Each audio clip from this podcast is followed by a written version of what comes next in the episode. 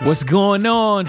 I'm David Daly Arrington, and welcome back to the Bridge Builder Motivations Podcast, where you hear a quick motivational quote and story equipping leaders like you to cultivate authentic relationships across difference for the collective win. This week, you're tuning to episode 45, so let's get to it. Bridge Builder motiv- Motivation. Bridge, bridge Builder Motivation. Bridge Builder. Builder. Bridge Builder Motivation. All right, so your motivational quote for episode and week number 45 is Hope for the best and prepare for it. Hope for the best and prepare for it. So, I fully understand the intent behind this quote, and we probably have heard it hundreds of times.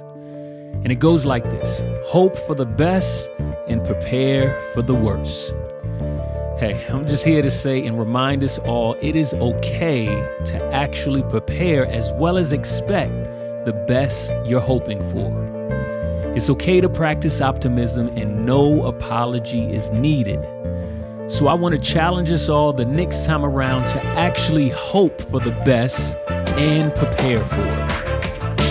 Bridge builder motiv- motivation.